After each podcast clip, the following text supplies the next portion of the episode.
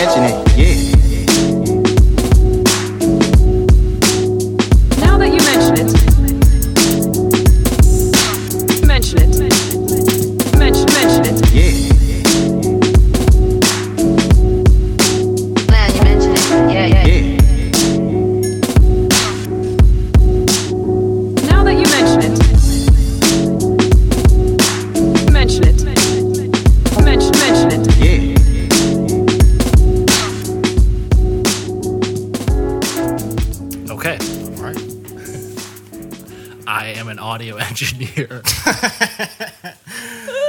Shit is so funny. Like literally every recording, I'm like, I know he's gonna like fiddle with the knob. Wait, so, so what happened? Welcome to the Now That You Mentioned It podcast with Kevin and Dane. I'm Dane. and I'm Kevin. So what happened was right before and watch as I do it again because it looks like something doesn't look quite right. Okay. So what happened was right before we started recording, I you know, I went over to the little mixer we have or the audio inter- interface really is what it's called. And I you know, I adjusted the levels and as I was doing it, I was struck by how little I actually know about what I'm doing when I turn the various knobs and shit. I'm, I just go off of a vibe. I'm like, ah. Right. And then Kevin was like, yo, what the fuck are you doing? Like you literally, you're just you're you're not even looking at it for the most part. You're like barely glancing at the knob as you're as you're turning it. You're just like fucking with it. really, what my conception of it boils down to is like, if you turn the mix up, that's basically heightening the sensitivity and it's going to be louder. That's all I know. So I'm like, let me, but like at various times over our recording history, I feel like I've come to the perfect point where I'm like, okay, I'm not going to touch it anymore. But then invariably, every recording, I'm like, uh, let me mess around a little bit. Yeah, I don't know what the fuck. I don't know how to do any of it. So, you know, I'm Yeah. just laughing at your lack of knowledge. Yeah, yeah, yeah. But you you play it off though. I mean, yeah, it's all about playing the part. Um, so yeah, we're here. Kevin didn't sleep through No, not this time. the recording date. Um, today we are talking about an episode that I've looked forward to for a long time, an episode on conspiracy theories, which potentially slash probably um, will be two parts. So this will represent part one of a little two part series on cons- conspiracy theories and conspiracy thinking. But for the opening segment, we didn't have anything planned. But I just asked Kevin how he felt about irreverent political commentator and comedian Bill Maher. Yeah. And we started getting into it a little bit. And I was like, let's save it because we don't have anything op- planned for the opening segment. So Yeah. What I mean so are you an avid watcher of avid viewer? I go through, f- I wouldn't, yeah, I would have to say, yeah. I wouldn't say I'm the, his biggest fan. Mm. I'm more, I tune in, I go through stretches where I am watching every week and then I'll fall off a little bit and then, "Oh, what, what happened on Bill Maher? Let me, let me check. Because he routinely has people on whose mm-hmm. opinions I, I want to hear about. Mm-hmm. Um, such as such as like he uh, he has He Killer- always had he always Mike. has Killer Mike on. Um, he has the author Salman Rushdie on Mm-hmm. pretty frequently, he, and he just has like an array of political pundits on that are I'm just like I'm kind of interested to see like what, what's going on. yeah. Um. So so yeah, Yeah, I used to watch Bill Maher Okay. a lot. Um, I, s- I say like maybe I started watching him like a lot, maybe like 2013, okay, 2013, 2014. Um, and then I was really like on board when he came out and supported Bernie. yeah, 2015 or whatever, 2015, 2016. And so Bill Maher's show was like one of the few like like mainstream shows that was actually like progressive. Like he actually, you know, and he's still to an extent, like you said, he has Killer Mike on, like he had Krystal Ball from um The Hill on. I saw that one. Yeah, yeah, yeah. So he still gives like progressives like a platform, but for me, it's just disappointing to see somebody like him who was like like a lefty. You know, he's rich and everything like that, but he understood like politics from that perspective, and now it just seems like he's like shifted to more to more of a like establishment, you know, mentality or establishment framing. So, for instance, he spoke about. So I saw the shit with Krystal Ball, right? This the episode with her Yeah, what were they talking about? and they were talking about the the debates and Right. and at one point um at one point bill maher was saying like you know the whole split between like the establishment wing and the progressive wing with warren and bernie sort of like and i have my thing about warren but we will save that for later yeah. but um but the whole like Warren and Bernie side, and then you have Biden and everything. And then he had the most asinine comment when he said, "You know, we just need like a a, a compromise, a real compromise candidate out of the Democrat, you know, out of the Democratic Party. What about Amy Klobuchar?" Huh. And so it was just like, you want like the hackiest of establishment hacks, like even hackier than fucking Joe Biden Right. you know, and it's like, mm, I don't know, Bill. Like, Yeah, and, it's, yeah, and it's just, it's been like that since the Trump election. Like, Trump has has forced everybody in, like everybody from the left Ah. has forced, he's forced everybody toward the center. Everyone's become sort of a centrist, yeah, Yeah. out of like necessity, right? Yeah. Uh, It's I think it's like out of a fear Out of being too fear. far left to like Right. stoke the the ire of like the Trump base or whatever Right, it is. right. Um, that's interesting. Yeah, I don't.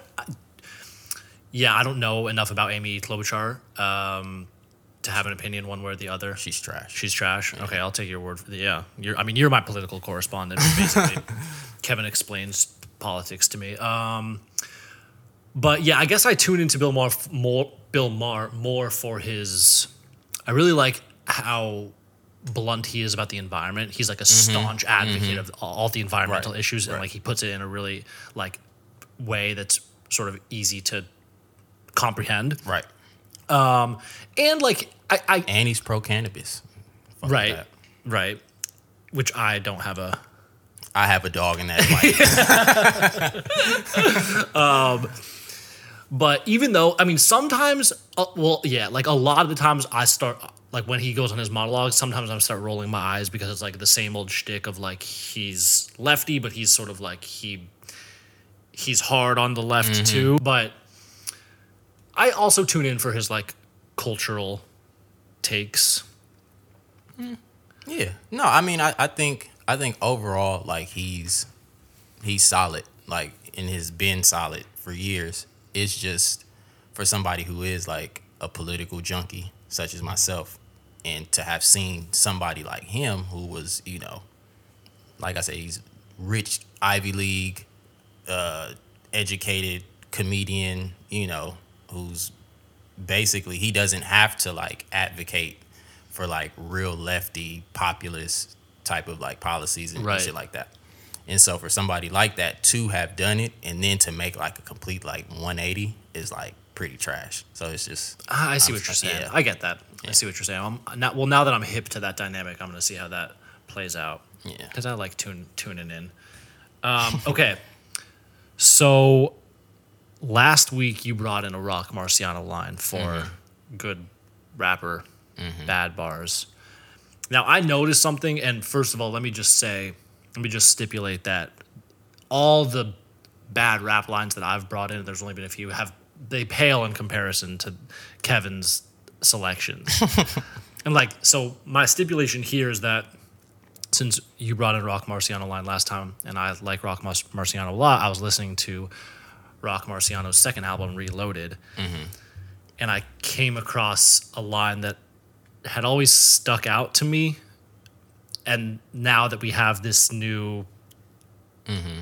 you know, this new conceit of good rapper, bad bars, I was like, let me let me just let me just feature it. And it's not so much a bad bar as it is. It's just kind of OD and like crass and gross. Mm, okay. So it's just like it's just like you kind of jumped the shark, Rock Mar- Marciano, like in terms of like the crass level. So here it is. Well, what's what's the the song and everything? Oh, It's off of his second album, Reloaded, and the song is "We Ill," Okay. which is like off the second half of the album. Okay, let me read the first few lines to showcase his virtuosity. Okay. And then we'll get to the, the point where, you know, it'll become very evident what I'm talking about. Squeeze Glocks for stocks, three quarter fox, thick big pitbull jaw lock. I'm the warlock. My lines go for 10 a pop like orange tops. Fuck you with a horse's cock. I mean that Like, that's Nah, gross. nah that Fuck one, you with a horse's cock? Yeah, that's Why do you have to say fuck you with a horse's cock? That's gross. that's like I mean Cam'ron and like Jadakiss and like I know for a while like it was you know Eda AIDS dick. You know like cats would say shit like that. well, that deserves scrutiny too. That's gross. Yeah, but that I it may be gross if you want to say good rappers gross bars, then maybe. But uh No, but I But- think that's a bad bar too. you think that's a bad one? fuck you with the horse's cock? You can't think of like. you can't think of a more like inventive way to say fuck you. You just have to go like. Yeah, that's Also, again, it's like a very literal approach. Like if he's trying to say figuratively "fuck you" and like this is how much I'm saying "fuck you," then you appeal to the to the horse's cock. to the horse's cock. Yeah, I I'm shooting them bail on that one. Yeah, I'm shooting I'm shooting Rock Marciano bail on that one, bro. Would you like sing along to it? Like yeah. fuck you with the horse's cock? Yes. Yes. Yes. 100 Wow. times yes. Hmm. Yeah. I'm kind of stunned that oh, I'm vulgar. yeah, it's just like OD vulgar. Yeah, no, but I'm yeah, I'm a vulgar person. All right. I'm I'm very reserved on the podcast. I'm not. I guess I'm just.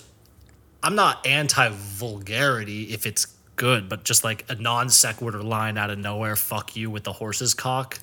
Yeah. Yeah, but that's and it's also rap because those are throwaway lines. You know, cats are always. I mean, really, we can turn this, you know, turn this fucking segment into good rappers throwaway bars because I mean, for the mm. most part, most of those bad bars are just it's some shit that they just wrote down because you know it fit the rhyme scheme or whatever. It's not necessarily like anything thoughtful or you know what I'm saying. Like, yeah. all the bad like all the bad bars I've brought up is some shit that's like, what the fuck? Like you literally could have said anything else. Yeah, that's true. You know? Yeah. Like you could have said anything else but this. so yeah, I, I think the horse's horse's cock shit is uh that's mild. That's permissible. Yeah, yeah. It's not like like the vulgarity and sh- like Eminem took that shit and like put that shit on an entirely new level where he's raping his mom and all this like weird shit. So it's like when I hear shit like that, that's uh, pretty mild. Yeah, I haven't even considered all all that. Yeah, that's pretty mild in you know comparison to like the shit that has been said. I guess it's sort of like the like the calibration of expectations. I was just that's exactly what I was thinking. where Rock you're Marci- Marciano Yep. is. Yep. Well, first of all, I'm a huge fan, and Yeah. second of all, it's like he's all about like the slick talk, yeah. like lavish. He, he, I think Hey, in the, in the- that's the perfect. That's the perfect fucking word. Is lavish. he has a line I think in that song, which at first I was like, this is kind of ridiculous, but the more I think about it, the more I'm like, it's. I think it's so ill. It's something about the outside of the tilapia was blackened, and I'm like, oh, that's sick. Hold on, let me find that. I gotta find that. Okay, here's the line, which is, ugh. The handle on the 32 is pearl. Do a set of concentration curls, high fashion, climaxing on satin. The outside of the tilapia was blackened. Yeah, that's fire. That's that's, disgusting. that's fire. Because at first I was like, did he? I remember the first time I ever heard that song. I was like, did he just say tilapia to me? That shit But then I'm like, the outside of the tilapia Tilapia was was blackened. yeah, that shit sound like some some motherfucking Michelin star shit. yeah. So yeah, that that's Rock That's- yeah. Marciano's lane. The Right, outside of the right. tilapia was blackened. Right. So yeah, so hearing hearing him say something like, you know, fuck you with a horse's cock, you know, diverts from that expectation. Right. of- And it, yeah, same song. Right. So yeah. No, I feel you. I'm I'm just saying in in comparison to the scale of vulgarity that or the spectrum of Right, vulgarity, you know, he's yeah. He's everyone wild. pales in comparison to Fucking to Eminem's crazy ass. who's the one horror core cat? I think he's from the West Coast, Bay Area, maybe. who? Hopsin? No, not Hopsin. Older, older cat. Older? Had some, like had some like cannibalistic. Oh, uh, something. Who am I thinking of? Something X. Uh, I'll, I'll think about it. Um, we'll edit all this shit out. Brother Lynch Hung? Yes. Yeah. Yes. Yeah. Brother Lynch Hung. Yeah. Yeah, he was on some wild shit too. Yeah. Yeah. Crazy. Yeah. Yeah, it took me a while to figure out his name. Okay. Um, so yeah, we're gonna take a break, and when we come back, we're gonna talk about conspiracy theories. Fire. Peace.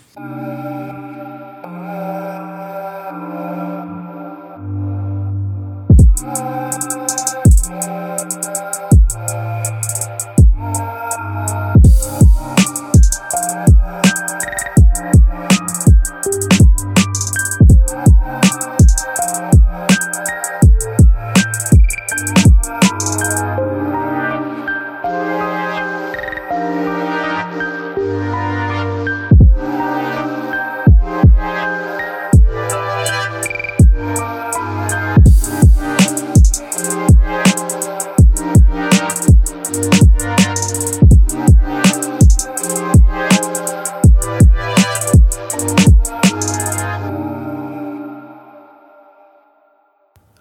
Reluctantly welcome oh. back to the now that you mention it podcast.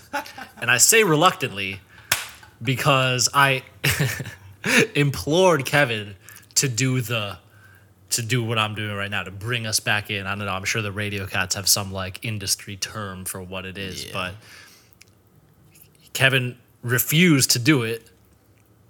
So here i am again saying Welcome back to the Now That You Mention It podcast. Uh, this is the time where we inform you that. Fuck with us on social media. Thanks, Kevin.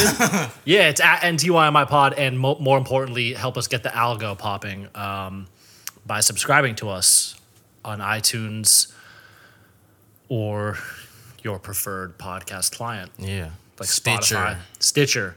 Google Play. Does Stitcher have an app? I don't know what Stitcher is still. Yeah, me either. I don't know. Um, Google Play. Which one is the Amazon? Uh, Tune In, I think, is the Amazon one, or tu- is that is Tune In completely separate? I don't know. I think We're on TuneIn. yeah, we're on Tune In. Oh, fire. We're on all of them, uh, except if if Tune In isn't the Amazon one, then we're not on the, the Amazon one, or maybe we are. Amazon Music, I have no idea. Okay, so uh, yeah, hit us up and follow us on our social media and help us propel the podcast forward by boosting our algo. Right. We got to manipulate the algo. manipulating the algo is so fire. we got to rate us, like come up with new new accounts so you can rate us multiple times. Oh yeah, you definitely got to do that. Um, Throw away email accounts. Just make a bunch of emails. make a bunch of emails and just rate us and, and leave dope reviews and shit so we can. that'd be that'd be appreciated. algo. Yeah, that'd be much appreciated. All right. So since I'm uh I'm the host Right. and Kevin's the color commentator, this was the analogy that was just drawn. Let me tell you about what we're talking about today. We're talking about conspiracy theories. And I'll set the stage. Okay, so the, the book we used was a book called American Conspiracy Theories by Joseph Uscinski and Joseph Parent. So, two cats named Joseph wrote this book. Fun fact. Don't get out of hand with the color commentary, bro. Too much color. Uh, if we do the behind the scenes, you see me like, yo, chill, chill with the color. Okay, so I'll set the stage the same way the author set the stage by saying that the original, and this is a book. It's called American Conspiracy Theories, so it's focused around American conspiracy theories. The Declaration of Independence, the authors say, was quote the original American conspiracy theory, which I had never really thought about. It was kind of mind blowing to me. So in the introduction, the authors lay out how, according to the colonists, King George was planning on taking away all of the co- uh, the colonist rights and getting taking away all of the colony's sovereignty and all that shit because they basically needed a rationalization to declare independence. So that's why the authors call the Declaration of Independence the original American conspiracy theory, and even Edmund Burke, the 18th century uh, British philosopher cat, noted that where other countries, when they like complain and protest against the government, they would complain about shit that had already happened. He noted that it was kind of weird that the Americans were complaining about shit that hadn't even happened yet. They were anticipating it, which is sort of like this mode of conspiracy thinking. Um, so the author's right. The justification for independence was a shaky conspiracy theory. And as with many things, where the founders have led, Americans have followed in droves. A steady stream of conspiracy theories have flowed in the years since the founding, imputing anti American conspiracy to the British, French, Spanish, Illuminati, Freemasons, Catholics, Jews, Mormons, Muslims, communists, capitalists, and many, many more. Any color to add? No.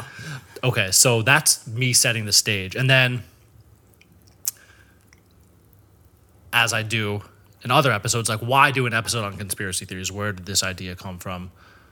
I mean, conspiracy theories have irked me for a long time, and I was kind of the one that, like, want, like, I was like, I want to do an episode on conspiracy theories. But what did, like, what's your background? Like, what do you think um, about the the topic in general? About conspiracy theories in general. like, I guess, like, what what were you, like, going into, but, like, prior to reading this book, like, what was my thoughts about conspiracy? Yeah, like if you had like a whatever? general Um, opinion. I mean, I look at conspiracy theories. You know, it just depends on like the context. Like certain conspiracy theories have a little bit of merit just based on the circumstances around whatever that group of people, you know, are thinking or think or anticipating. Um, but then other shit is just like, you know, people just trying to figure out a way to, you know, explain shit that they have no idea of or to like make themselves feel better about a reality that's just it is what it is. So Yeah. going into it, that's how I felt about conspiracies and I mean that that, you know, framing of conspiracies was pretty much reinforced through a lot of this reading. Yeah. So if anything, I was kind of I was going in a little more like anti-conspiracy theory. That's sort of my like background intuition. So I was almost like annoyed at how leveled their analysis what was. Well, I think you have to look at what like I mean literally everything you're conspire if you if you have an idea or something we conspired to create this podcast mm-hmm. before before it was enacted before it was proxies it was a theory we conspired to put this podcast together just in the most general way okay. so everything's a conspiracy to some ex- extent. Like you conspire, you go to jail for conspiring to commit whatever crime it is that you're, Yeah. you know, going to jail for. So, like, it's not the conspiracy theory in like, you know, in and of itself that's sort of bad or whatever. I think it's how people frame shit. Like, what's the conspiracy theory meant to do? You know what I'm saying? Like, what's what's the intent behind it? So, mm, I think it's a different it's a difference between like certain people coming up with a conspiracy theory about you know government policing and, and surveillance and shit right? Black people muslims you know mexicans right? Um that's different. Those conspiracy you know if, if people were to create conspiracy theories out of you know government surveillance out of uh local and, and federal policing and all of this shit it's grounded in something Alex Jones is over here on some whole other shit. Right. So if, if you're talking about conspiracy theories from that perspective, then yeah, that's some bullshit. I don't know what like Yeah. what the fuck he talking about. So, so I think the authors are, are coming at it in a way that is tr- they're trying to formulate a definition and a theory of conspiracy theories that encompasses all all of it, into into one sort of comprehensive analysis. So for me, I thought like, why do an episode on conspiracy theories? Well, one because it seems like conspiracy thinking is like seeming to take a real hold on real life shit. Like we have a fucking climate change denier as president, who says that climate change is a hoax. Um, the anti-vax shit springs to mind too, like real real world consequences um, as a result of conspiracy thinking that vaccines Yeah, I- cause I autism and shit like that. I have some pushback on that one though. Okay. Um, and then three on a more personal level, I'm like, it just irks me because, cer- like, you know, you can imagine meeting someone or knowing someone who is otherwise rational, but then when push comes to shove and you get it out of them, it's like they believe that, you know, 9 11 was an inside job or Sandy Hook shooting was a conspiracy perpetrated by the government or or you know the vaccines or whatever whatever it is. And it's like to me that just represents this sort of like lacuna in rationality and like so you're either underinformed or miseducated about the actual issue you're you're purporting to describe. And so it just represents this sort of weird breakdown where you can be otherwise well informed about a whole host of stuff but then for one thing it's like Mm-hmm. you have these motivated biases to think what you want to think and then provide the justification for afterwards. But we'll but we'll get to that. So let me just continue to set the stage. I always had this vague notion that like mad people believed in conspiracy theories, but like you totally didn't necessarily know it. Mm-hmm. And then I was happy to find out that my intuition was backed by these political scientists' data. So they write that although the caricature of a conspiracy theorist is like, you know, a 4chan Reddit frequenting fat white guy in his mom's basement or something, polls show that conspiracy theories cut across gender, age, race, income, political affiliation, occupational status. And they wrote this book prior to the Trump presidency. Um, but so a poll conducted in 2013 showed that one third of Americans believed the birther conspiracy that Barack Obama was a foreigner who wasn't born in the United States. A poll conducted the same year showed that also one third, one fucking third of Americans believed that uh, the Bush administration either carried out or knowingly allowed the 9 11 attacks. And 60 to 80% of Americans believe that the assassination of J- JFK was orchestrated by a conspiracy. Um, so it's just, th- these numbers are just pointing to the fact of like how widespread conspiracy thinking is. Um, and then everything that follows, what we're about to talk about, is like to me we can debate about like what causes conspiratorial thinking um so do you want to jump in or should, I, I mean, I think on that note, like that's probably the most important element of like truly like examining conspiracy theories.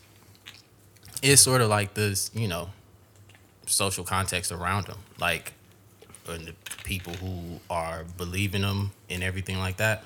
Like I think that that has to be taken into account before you can like critique the the theory itself to really understand okay where is this coming from? Where is it rooted? Like you have to take that into account because there's certain things that that may have that may have like real world you know effect. For instance like you talked about uh, the vaccination. And so it's like yeah you hear about you know you know like what what the science says about vaccination or whatever right? But then you look at you know a large portion of black people don't fuck with vaccination.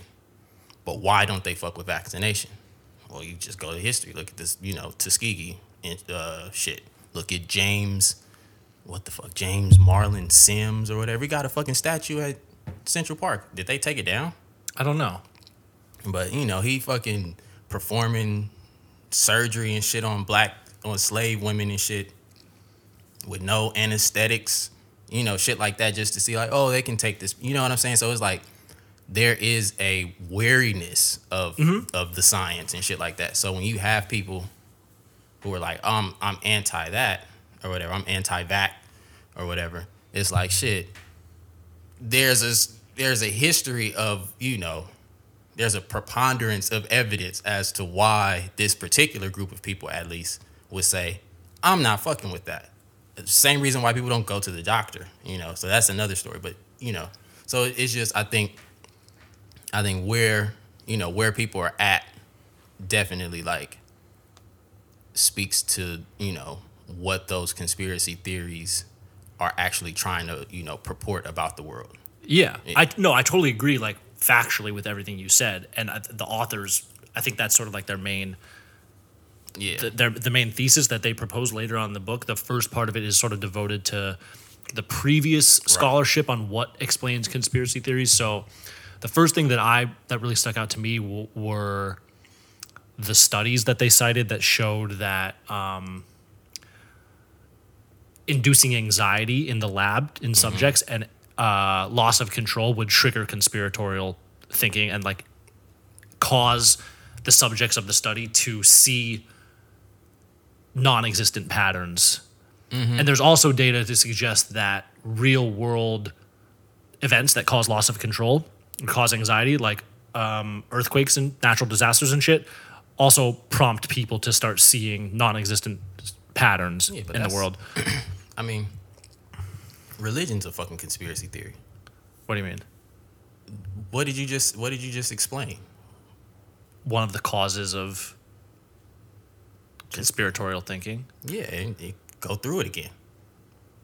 Just just draw the parallel. just draw the parallel. I mean, you said it's a lack of control, anxiety based on a lack of control. What is what's your lack of control? Is that you don't know what's going to happen in the afterlife. You don't you don't. oh, so you're saying like yeah, religion, is sort of is- a panacea for that? Yeah. Well, yeah. Yeah. Religion. Do you are you? People are anticipating supernatural shit based on this. I based on the fact that they don't have any idea of what the fuck is really. Gonna I would happen. classify religion as because I, as comforting the same uh, root cause, but conspiracy thinking, I feel like you sort of project these evil motives onto Okay, and religion. a select group of people that are really pulling the strings behind everything. and religion does the same thing. Christianity, what is it's it's the Christians and it's everybody else. It's us versus them. Yeah, but are most people going to church comforted by that reason, or are they comforted by the fact that they get to believe in a heaven where you go up and all your pets and loved ones are there and you get It's to chill? they're comforted in explanation, in the same way that the conspiracy theorist is comforted in his explanation. Yeah, I agree with that. Yeah. I agree with that. Okay, so we've got this psychological backdrop to what causes conspiracy theories, but it doesn't totally explain it because I'm mad stressed all the time and I'm not out here believing in every conspiracy theory and mad people are out here mad stressed mm-hmm. and out of control and they don't believe in every conspiracy theory and moreover people who do like the, the subjects in the tests it's not like they just blindly accepted every conspiracy theory. They were selective about one. So you need a variable that will explain why people believe in the conspiracy theories they do believe in and that's where the authors cite ideology mm-hmm. where ideology is sort of an explanatory factor because you have conspiracy theories that are aligning with your ide- ideology. So if you're on the right you are more likely to believe that there's communists out there conspiring or mm-hmm. that climate change is a hoax perpetrated by you know the elite cabal of scientists and academics and liberals and if you're on the left you're more like uh, apparently i didn't realize that the 9-11 conspiracy theory was like a, a manifestation of leftist ideology It's but I according mean, to the data it that we saw in the book it is yeah, but and and that's that's rooted in like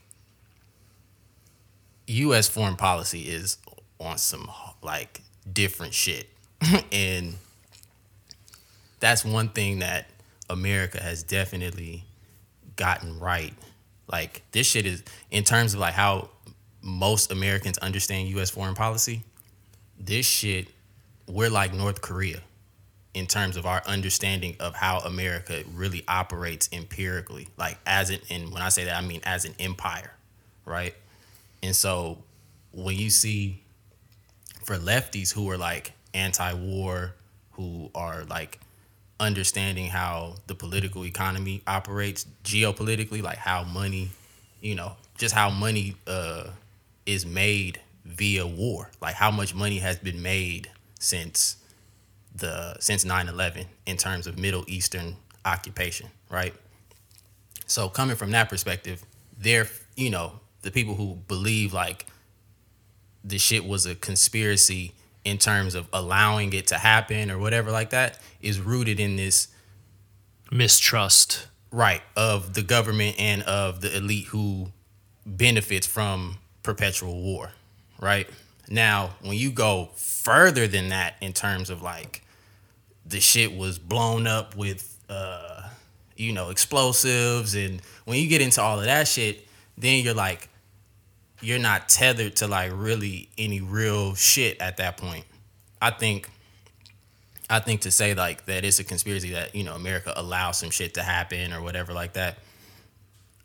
I'm I'm sympathetic to it at the very least because I understand U.S. foreign policy, and so in terms of like how war is, you know, how war is perpetuated, a lot of times it's manufactured. You have to manufacture it, and so, like in terms of in terms of the U.S. military being the most powerful military on the planet, us having so much like the intelligence community is ridiculous. Like all of this shit you're telling you you you know you're telling people that you motherfuckers got caught, you know, blind blindsided by this shit, and we hit the two pillars of American economic, you know, global, you know, your global uh, position in the world as this economic force, as this military economic force, is at the Pentagon and the World Trade Center. And you telling me that you motherfuckers, the two two most symbolic uh, buildings or whatever of y'all fucking global power got, you know, got hit with planes and y'all had no idea that the shit was happening. It's easy to see how somebody could see that, you know, that But, shit you- is. but, uh, but what are you are you I said I'm sympathetic to that sympathetic? What do you mean exactly? in terms of. I don't think we'll ever know. In term, I don't think you'll ever know for a fact if America had a role in it or not. I don't think that that's something that you'll ever really know because the information that you get is based on information that's coming from the state. But when you say, well, A, I feel like you're sort of in, imputing a more nuanced view of conspiratorial thinking to the people that actually believe the shit to be true.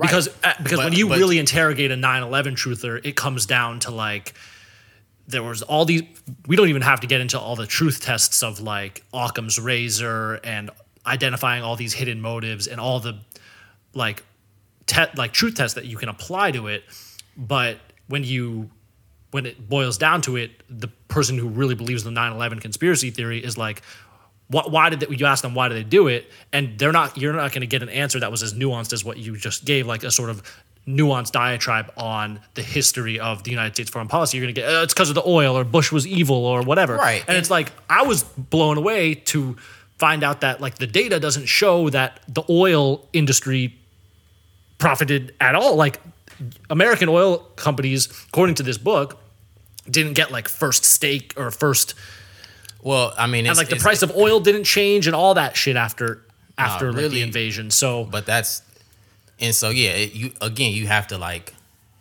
understand us foreign policy in a different way to like for me to say that i'm sympathetic and you know you read like oh this you know this industry is really like that was just another area that the us again just had was able to occupy, right? Like you're able to occupy that. You're able to now control, even though you don't necessarily, because most of the oil and shit that America uses is from here now. Um, being able to control that, to keep that area in flux, because the one thing that you don't want is you don't want the Middle East, who has all of that oil and shit, to not let you in on it. So you keep them in perpetual war. You keep them in flux in order to maintain that that power in that region.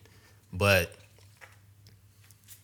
I guess for me, I'm looking at it from the perspective of, you know, somebody who's like really into this shit. So yeah, I think that something like that is possible. I'm not saying that that's outside of the realm of possibility that okay, we can we all sides, you know, the the power elite in in the Middle East who we fuck with, you guys will be straight. The power elite here, you know, the government officials, y'all be straight. The CEOs for the oil refineries and all of that shit, y'all be like that was a it's a win-win for just war in the Middle East right now. That's why it's never stopped.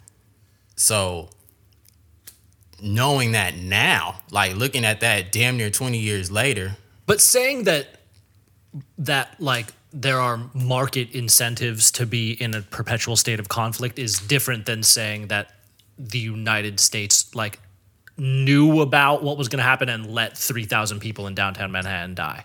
Well, I mean, you let people die in war all the time, and that war is only benefiting the people who, the weapons manufacturers and shit like that. So, what is that actually doing? Uh, Like, the United States isn't operating from a place of defense. U.S. foreign policy isn't about defense at all. Mm-hmm. The the United States occupies, you know, 500 countries. It's a fucking U.S. military base literally every fucking where except Russia and maybe North Korea. With fucking South Korea, that shit is basically mm-hmm. the United States as well. So it's like looking at it from that holistic perspective of the, the United States is operating as an empire, it's not far fetched. Now, does that say, does that mean that it's necessarily true? Hell no. But is it outside the realm of possibility that uh, that an empire would spite its, you know, spite itself for a minute in order to, you know, reap the benefits of a long term gain? Would they do something in the short term that's fucked up in order to be like, okay, like go and look at fucking Halliburton and shit like that post Afghanistan or whatever and tell me that that their numbers didn't go up. Like we aren't talking about like a lot of those numbers that they talked about were the initial shit, you know, after going like going into war, but we're 20 we're damn near 20 years into it now and cats are still over there and cats are still making money off of this shit. Like so that part, you know, the fact that the fact that we're operating from we are operating from like market incentives and shit like that. Like they're selling weapons. You know, Saudi Arabia just bought a whole bunch of fucking weapons. You know what I'm saying? Uh, Israel buys a whole bunch of fucking weapons. So it's like they're in the business of maintaining war. Period. Otherwise, you wouldn't be fucking. You wouldn't be the global arms dealer. You know. So yeah, it's it's just in the realm of possibility for me on that on that level. Now, when you go beyond that and start talking about like the shit was blown up with explosives on the ends, you know, all of that, and then getting into the Illuminati shit, that's when I I'm no. Yeah. But if we're having a real discussion about just how empires work, because you go back and look at shit in like that the British Empire did, and it'll parallel in terms of like, oh, we you know let some we let a, a, na- a naval ship with some cats blow up for the sole purpose of being able to, you know what I'm like, it's a, you know shit like that happens. So Yeah. yeah. So let me throw this quote about ideology, about how ideology influences people's decisions to believe in certain conspiracy theories or one conspiracy theory over another. Um, and this was crazy to me because it's it was like there was almost no out. You know, it was almost like a deterministic situation that the authors were positing, like where once you have an ideology, you are kind of confined and mm-hmm. trapped and like you're not you're no longer evidence sensitive whether whe- regardless of what you think you are or not. So this was just like crazy to me. So first well they define ideology as a set of interrelated beliefs that provide a way for people to understand the world. Ideologies tell people what is important who the good guys and bad guys are what their goals are etc etc okay so the subtext here is that our reasoning is motivated by our ideologies and that's the link between ideologies and conspiracy theories it's like the idea the ideology and conspiracy theory that goes along with it comes first and then you reason about it afterwards like mm-hmm. motivated biases so they write this work meaning the work on motivated biases suggests that evidence and reasoning should play a secondary role in shaping conspiratorial beliefs. Rather, it is primarily people's predispositions that shape how they interpret new information and form opinions. Rationalization comes after. Therefore, people's political ideologies play a strong role in determining which conspiracy theories they will they will subscribe to so that conspiratorial beliefs will be congruent with their dispositions. And this part was really frustrating to me because for the most part I'm like railing against the conspiracy theories that are coming out of the right, like the, like the Alex Jones and like the tr- mm-hmm. Trump talking all this wild shit. But then, what was frustrating was because I was like, well, there is a there is a fundamental truth somewhere. Like someone's gonna be right or wrong at some point. You know what I mean? But this work on motivated biases suggests that once you are set in your set of beliefs, it's like all say, the yeah. rationalization comes afterwards. So it's like even though I had that thought, I was like, well, damn, am I just motivated to Right. to think that? Um, but yeah, so just a certain, just a quick example, which we already hit on to uh, illustrate this idea. Like people who have free market ideologies, like the free market capitalists, or cats or whatever, are more likely to believe that climate change is a massive conspiracy perpetrated by like a cabal of whatever, the liberal scientists. Because if you believe in the free market, you probably don't want cats to enact the measures that'll cap carbon emissions or whatever and like put a dent in your fucking course. Profits or whatever. and and so it's funny because then it's not a conspiracy. Well, it's not a, cons- a, conspiracy theory in the Alex Jones vein when you say that then these these billionaires put money into the political system in order to make sure that those laws and measures and and you know regulations don't get passed so that they can continue to make their money. Right, and that was what was so crazy. with They, this book was so great at really showing how inundated we are with conspiracy thinking, and what was also crazy was the extent to which people who spew conspiracy theories then people who believe in conspiracy theories and are public about it and are accusing mm-hmm. the world of being a conspiracy theory or whatever, whatever political actor they're targeting as being involved in conspiracy, they then fight that with conspiracy theories of their own. Right. So, like, famously, I think the authors talked about like Nixon. At first, the whole Watergate thing was a conspiracy theory.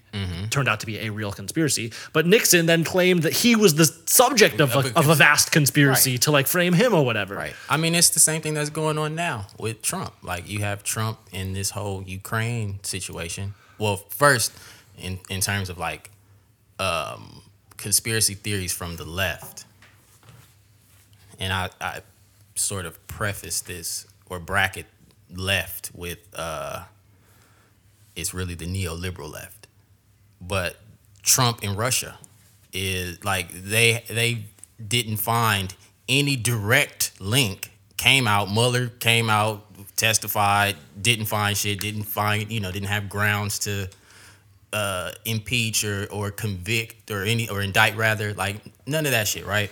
After this whole, you know, you had Rachel Maddow, everybody on CNN, like all over the place, like Russia, Russia, Russia, Russia, Russia. That's Like, just motivated reasoning. right. So OD. Right. and so it's like and and so now you look at this Ukraine shit where it's like you have Trump who, you know, he's like, hey, to the Ukraine Ukrainian prime minister or president or whatever, like, yo, um this nigga Joe Biden is over here doing, you know, whatever for his son, you know, whatever dirt you got on him, his son is over there making. His he had his son had no idea of like the Ukrainian economy or anything, right? Gas and like he never worked in the oil uh, industry or anything, and he was able to get some job on like he was on the board, sitting on the board of some Ukrainian company, making fifty k a month, sitting on Uh, yeah, the board, yeah. like which is ridiculous. Yeah. Um, and you know, and then Biden supposedly threatened to do the prime minister because the company was getting prosecuted, and he's like, "Look, fire his ass because my son's working on this board, whatever, whatever."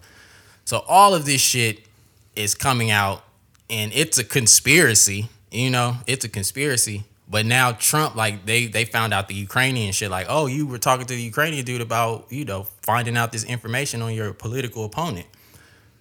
And then he's like, yeah, because my political opponent is over here doing all this, you know, fucking, you know, uh, I'm having a drawing a blank. This, um, he's over here with the Ukrainian, you know, having his son getting paid and all of this shit. It's like, look, he's getting cats fired. He's uh, like dangling U.S. aid over their heads, like all kind of shit. And he's like, so yeah, he's over here doing some shit, but they getting him on the fact that, you know, he went over there and, and tried to get that information or whatever. So it's like another conspiracy theory that cats had that Trump has been working with foreign governments his whole, you know, time in office is now coming out to be true. Yeah. But it's true. And so it but it's also true that Joe Biden is crooked and doing shit too. Yeah. You know, so Yeah. yeah. That's well. A Couple quick things on that is like, I'm a big proponent of the don't attribute to conspiracy what you can just attribute to like stupidity or incompetence. Mm-hmm. And then the other thing, which is infuriating to me, is like the whataboutism. Like mm-hmm. just because, it, I guess, what does it boil down to? What's like what like moral maxim does it boil down to? Like two wrongs don't make a right, maybe. Like just because if you get if I call you out on a wrong and then you go, well, you did, you did that, like doesn't mean that what I'm saying is invalid. Anyway, so so far, the authors have we've got the psychological backdrop for the cause of conspiracy theory, the loss of control and anxiety, inducing you to see non-existent patterns.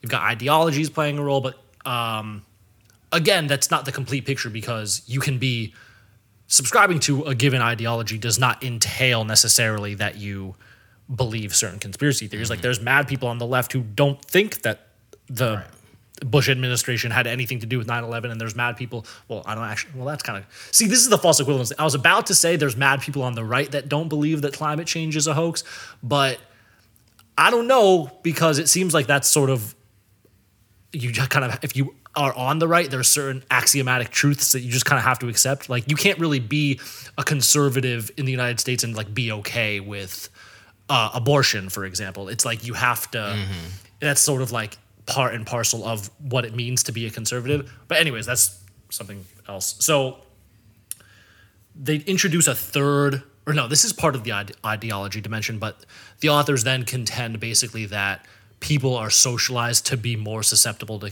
conspiracy thinking or not. And then they introduce group identity as playing a causal role in det- determining what conspiracy theories people are going to subscribe to. And then this is where they get into what they actually believe. So so far they've been sort of summing up the scholarship like i said. But just a quick pull quote uh, on the dynamic of group identity. They write Inculcating distrust and vigilance would be adaptive behaviors if groups have been victimized by actual conspiracies. By this logic, one legacy of racism is that African Americans have an especially rich history of conspiratorial beliefs. The CIA planted crack in black neighborhoods, et cetera, et cetera. They continue. Minorities of any stripe, racial, political, etc., may turn to conspiracy theories as a way to cope with isolated status, explain losses, arrest defeat, and signal group alle- allegiances in the face of perceived threat. So then that's that's group that's the like social identity model or whatever it is. Um, which I'm totally I totally am I align with that. I totally believe that. I think oftentimes those conspiracies are just are more grounded in something, like in actual, you know, reality. And so it's easier to for like I said, it's easier for me whether or not like I subscribe to, you know, whatever, you know, conspiracy theory. Like I'm at least sympathetic to cats like, look, I don't fuck with the vaccination shit. Well, I understand like the history behind, you know, black people in, in mm-hmm. medicine in the United States. Like I understand that. So yeah, I get it. Like the same thing with with the police, obviously. Well, Like, yeah. So it's it's certain shit where it's like if it's actually grounded in some type of reality, I'm at least sympathetic to it because at that point it is it's a theory. It's it's you trying to explain the world around you or whatever. But when it like I said when it starts getting into this mystical like Alex Jonesy Freemasonry shit, I'm I'm cool on that shit. Yeah. I guess I would say that I I I totally understand. And when I when I earlier said that conspiracy belief like bothers me because it's irrational, I don't mean that it's irrational because the people who subscribe to conspiracy theories are acting rationally according to their internal logic. So I don't actually consider it irrational. I can totally understand given these various factors, especially given social context and history, like when, when we talk about group identity. But I guess there's a difference between, to me, there's a difference between understanding it, understanding where it's coming from, and and realizing that it's warranted given certain circumstances, and then when it's enacted in the real world, I'm like, you know, like if one of my friends who's black happens to not want to, if they have kids and mm-hmm. happens to not want to vaccinate their kids for whatever reason, I can understand that, but I'm still gonna fucking urge them to vaccinate their kids because there's no science to suggest that vaccines cause autism or anything like that. Like I want their kids to be but- healthy. Right, but you're talking about again, like you're saying, it's not the it's not the the the skepticism isn't about vaccinations. The skepticism is science. It's like the fact that people have the fact that um, I I brought up James Sim, James Sims or whatever James Marion Sims, like he is experimenting on black bodies right? The Tuskegee uh, experiment is an experiment, is a scientific experiment on black bodies, right? You, the skepticism isn't science. The skepticism is look at what science has done to us historically. Like, look at how science was create like this whole social Darwinism shit. Like, whether you know whether or not it's an accepted sort of ideology today, the roots of that science still, you know, persists. Like it's still here. We still have the remnants of it. So the fact that people are like, I'm not fucking with it is based on a history of science of being perpetrated by science. So it's not, oh, I'm just like anti-vax. Like you talk to a lot of people, they not fucking like like that's why I brought up a lot of black people don't go to the doctor. And that's a, a sort of historical, a gener- intergenerational trauma of like, you motherfuckers was doing all you know what I'm saying? So it's like so that you you have to overcome centuries, generations of trauma in order to get to the point where you got on a large scale people are at least accepting of, you know, western medical, you know, treatment and vaccinations and shit like that. Like you it's not just you saying like, okay, I understand it. I understand the rationale behind their thinking because you know because of the social context and the history. But then, sort of, I guess, I guess, table it um, to just the vaccination issue when it's science in general, and so we have to overcome on a large scale. We have to overcome that mistrust of Okay. science in general before you even get to the point where people are like actively, you know what I'm saying? Yeah, right. So I th- I think I would I guess I maybe I'm using the word science in a different sort of way where I mean what what you're saying is that there's skepticism just about the the history of the practice of science. Where when I'm saying that for science I'm sort of meaning like the progressive accumulation of knowledge in an environment where there's verifiable and testable ways to prove true or false propositions about the world. Right. But there's also, but in, And so citing like the legacy of fucked up racialized science that has been that black people have been subject to is not the same thing as just accepting a scientific worldview where I want to verify things like what like I want to be able to test hypotheses. That's I'm, I feel like we're talking about two different things. I mean, but how?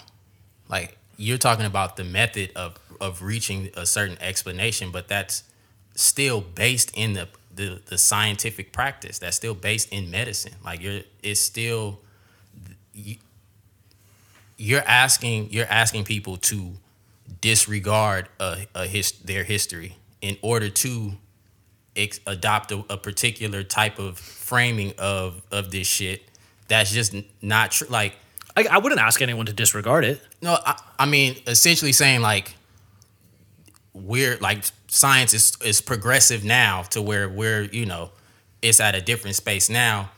And you know this this legacy of sterilization and and you know operating on people and all like that's that's some shit that happened back then.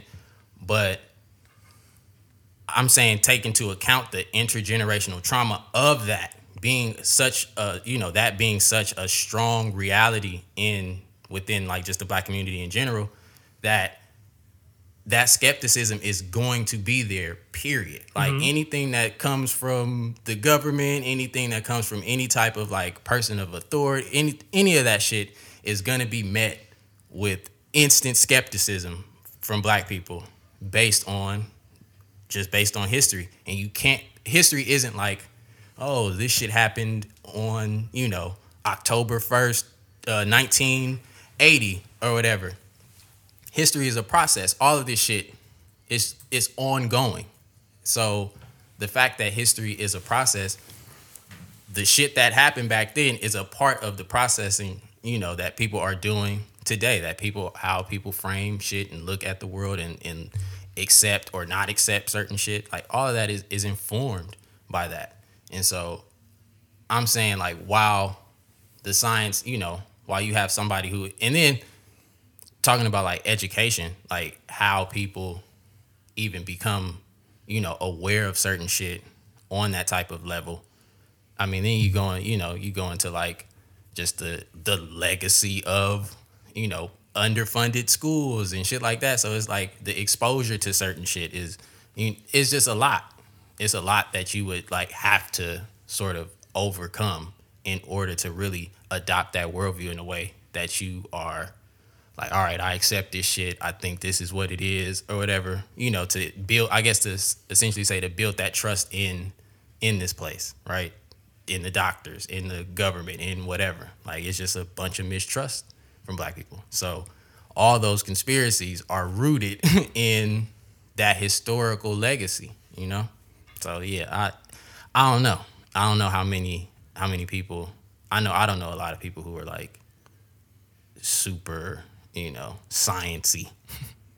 Right, but yeah, no, I'm not. I, I wouldn't. I wouldn't disagree with anything you just said. So I don't know. I don't know that we. I don't know that we disagree about anything. But I guess No, I guess not. I guess not. I was just I just wanted to make it clear that like Yeah, yeah, this shit isn't like it's not like cats are just operating cats aren't operating, you know, sort of rationally in that sense. Like we are informed by like so much shit around us.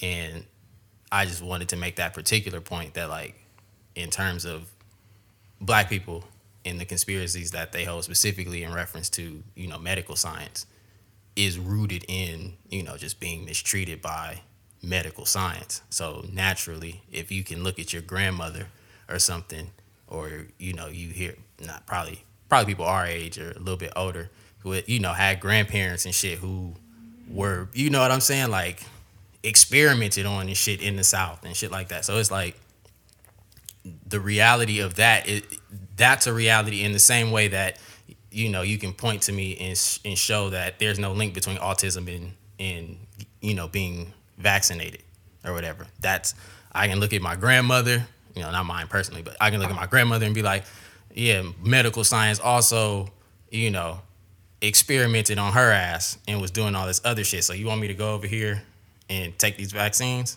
and put my kids through that shit no i'm cool Like, yeah, yeah I know. I, yeah, I don't think we. I don't think No. we disagree about any of the. I guess like the backdrop and all like, um.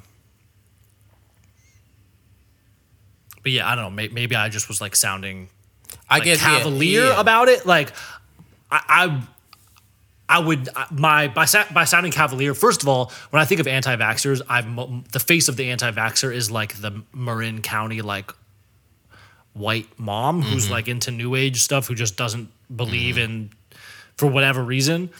So like that's where most of my ire is directed.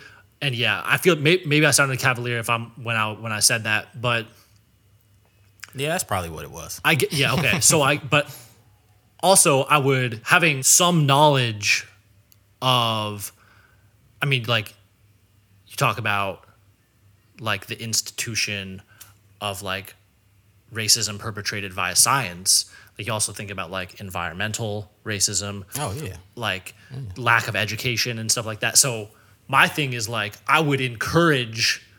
Mm-hmm.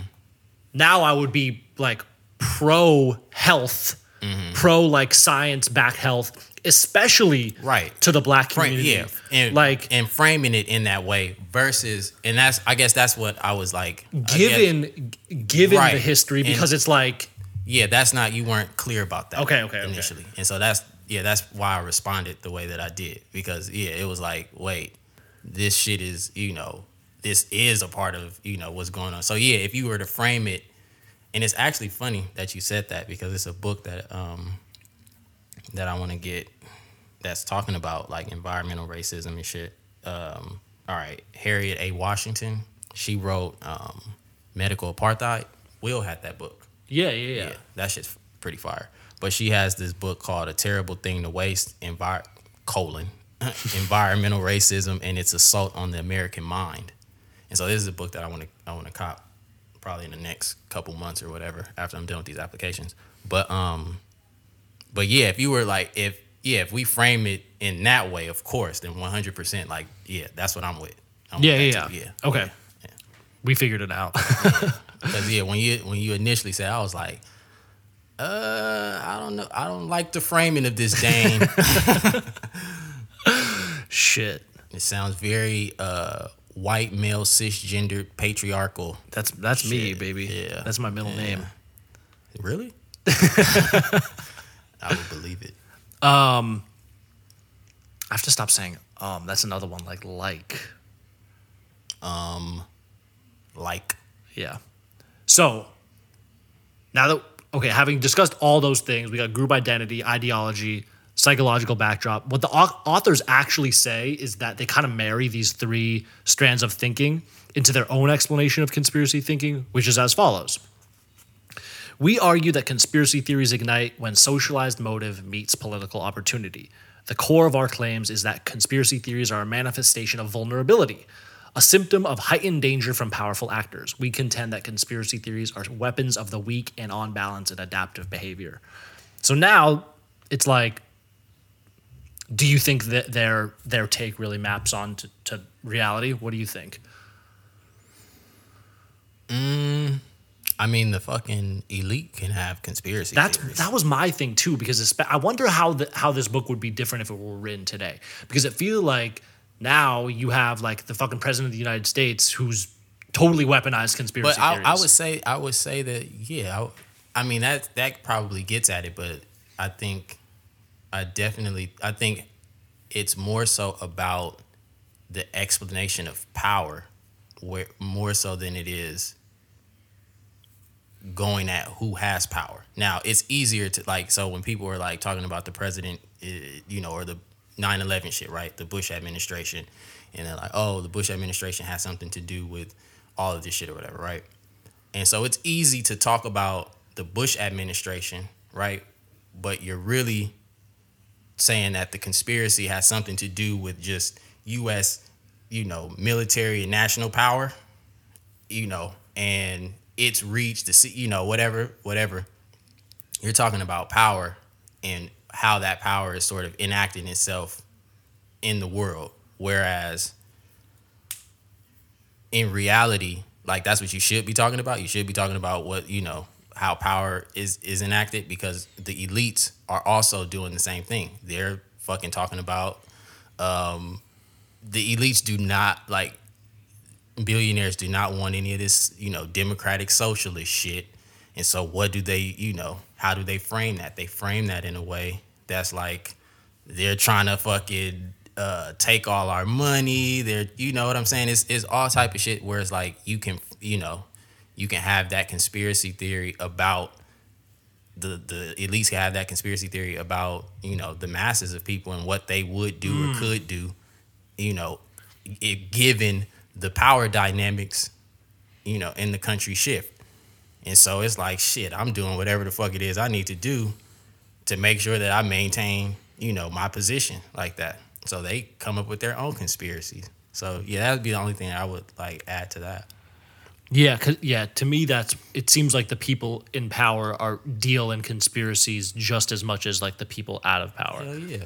So yeah, like you you were citing the all like the left's fervor over like the Trump Russia mm-hmm. thing, but yeah, I mean then you have Trump saying that that conspiracy theory is a conspiracy. It, he's saying it's Yeah, him saying that it's a conspiracy theory is is his own is his own conspiratorial right. belief that everyone's you know aligned against him when maybe Trump you're just doing some ec- maybe you're just an Mm-hmm. unprecedented motherfucker and it's like we're kind of going crazy. Yeah. Um, but my my thing that they, my one thing that they didn't really touch on, which is sort of my conspiracy theory of conspiracy theories, is that people, kind of like I said at the beginning, people would rather believe that the world is ordered, even if the cat's pulling the strings behind, you know, behind the Right. curtain are fucking nefarious and evil. It's more comforting in some way to believe that than to believe that Just maybe cats are just out here random. Yeah, like of course. maybe cats are just out here incompetent. Maybe they're just selfish or whatever. Like Of course. Um, and it's also like if getting back to our episode on like the narrativity of self, like if you are a vehement believer in whatever, the 9/11 conspiracy theory or whatever, mm-hmm. then it's like you're the protagonist of the story. You're the motherfucker who's got it figured out and mm-hmm. then there's these faceless, mm-hmm. nameless evil cats who you have figured it out. Like it gives this there's this really like narrative strong narrative power to me about conspiracy theories that I feel like the authors didn't necessarily get to. But Yeah, I, I think that's a good that's a good point in terms of like um, how how conspiracy theories become part like part and parcel with people's identity. Like it's it's Mm-hmm. Big time. literally like how you identify the world, how you put yourself out and purport yourself to the world. Yes. is is via this conspiracy theory, and so yeah, that's that's something that they left out as well. Like I think, I think that it's also a bit trickier for people to believe like that the elites are, you know, conspiring or whatever. Like, I mean, of course they're controlling shit, but for them to sort of have like it shows like you said, it's it's easy to say that there's this, you know, group in the, you know, in the back room somewhere pulling all the strings or whatever for people who aren't for the masses of people who aren't in power, but then the people who are quote unquote in power are also conspiring because they don't necessarily have power in the way that they, you know, think that they always think that their power is in jeopardy. So they conspire and shit, Yeah. come up with shit because they believe, you know, their shit is in jeopardy. So it's yeah, it's a back and forth. yeah, it totally is a back Yeah. and forth. Um, yeah, maybe my if I ever go to get my PhD, I can do a dissertation on on conspiracy. That would be kind of fire, actually. like the narrativity yeah. because it is just like telling stories about the world and it's like a back and forth. It's like battles of narratives. Right. Um, But my but here's what I was thinking just about our episode since we already talked for mad long about this shit and we barely even covered Anything. anything. this was just the intro. So maybe we can come back next time and run certain conspiracy. So in the next chapter, in the second chapter of the book, listeners, they lay out like six truth tests that you can mm. run various conspiracy theories through. And so I was thinking that when we come back, we can like take given conspiracy theories and sort of run them through the. I have the I have a I have one conspiracy. Oh no, actually, my conspiracy that I broke down to you last year, 2018, was about Tekashi 69 mm-hmm. and I said Tekashi 69 was an informant, and said there's no way that this cat is you know moving around like this without being protected by people other than street cats. There's no way. yeah. And so now he's fucking ratting on everybody and all of that shit, right? then what really was like, oh, he's an informant. My conspiracy theory is a true conspiracy now. he said that he is not looking to have any type of witness protection. Oh, like relocation and shit like that. I saw that. He doesn't. What does he think he's gonna?